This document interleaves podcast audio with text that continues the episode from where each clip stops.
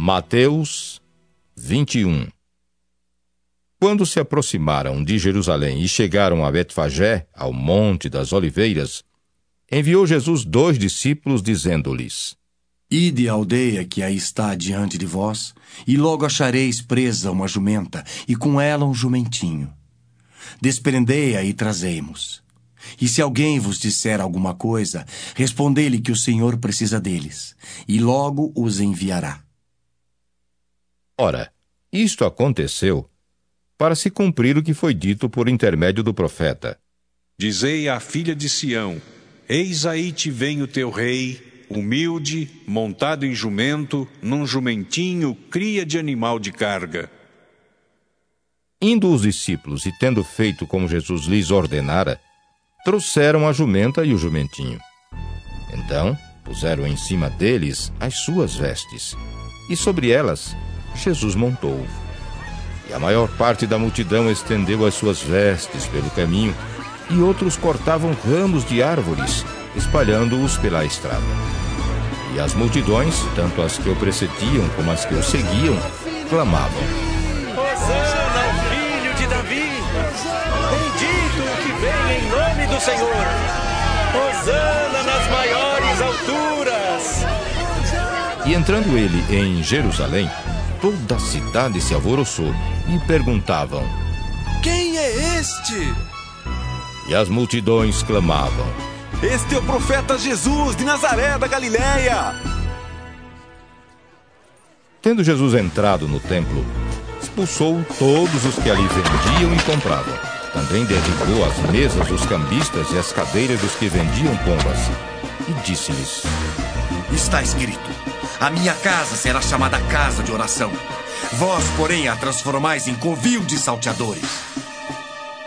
Vieram a ele no templo cegos e coxos e ele os curou.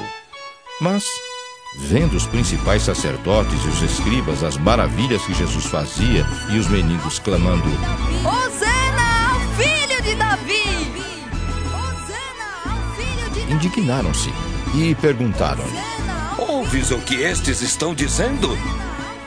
Respondeu-lhes Jesus: Sim, nunca lestes. Da boca de pequeninos e crianças de peito tirastes perfeito louvor? e deixando-os, saiu da cidade para Betânia, onde pernoitou. Cedo de manhã, ao voltar para a cidade, teve fome. E vendo uma figueira à beira do caminho, aproximou-se dela, e não tendo achado senão folhas, disse-lhe: Nunca mais nasça fruto de ti. E a figueira secou imediatamente. Vendo isto, os discípulos admiraram-se e exclamaram: Como secou depressa a figueira! Jesus, porém, lhes respondeu: Em verdade vos digo que se tiverdes fé e não duvidardes, não somente fareis o que foi feito à figueira, mas até mesmo se a este monte disserdes: Ergue-te e lança-te no mar, tal sucederá. E tudo quanto pedirdes em oração, crendo recebereis. Tendo Jesus chegado ao templo, estando já ensinando, acercaram-se dele os principais sacerdotes e os anciãos do povo, perguntando: Com que autoridade fazes estas coisas? E quem te deu essa autoridade? E Jesus lhes respondeu: Eu também vos farei uma pergunta. Se me responderdes também, eu vos direi com que autoridade faço estas coisas. De onde era o batismo de João? Do céu ou dos homens? E discorriam entre si. Se dissermos do céu, ele nos dirá: então por que não acreditastes nele? E se dissermos dos homens, é para temer o povo, porque todos consideram João como profeta. Então responderam a Jesus: Não sabemos. E ele, por sua vez: Nem eu vos digo com que autoridade faço estas coisas. E que vos parece? Um homem tinha dois filhos.